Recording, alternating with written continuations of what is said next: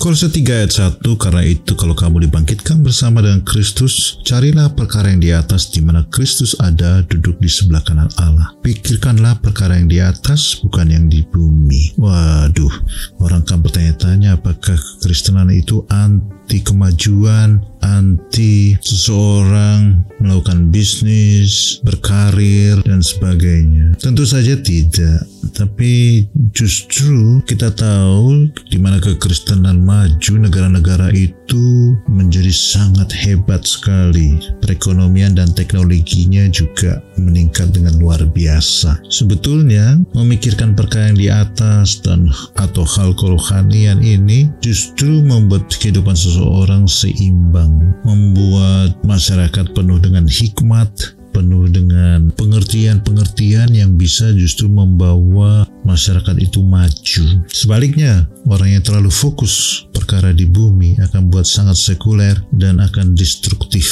seperti yang terjadi di sepanjang zaman. Miliki hidup yang seimbang, pikirkan perkara di atas dan semuanya pasti menjadi oke. Okay. Amin.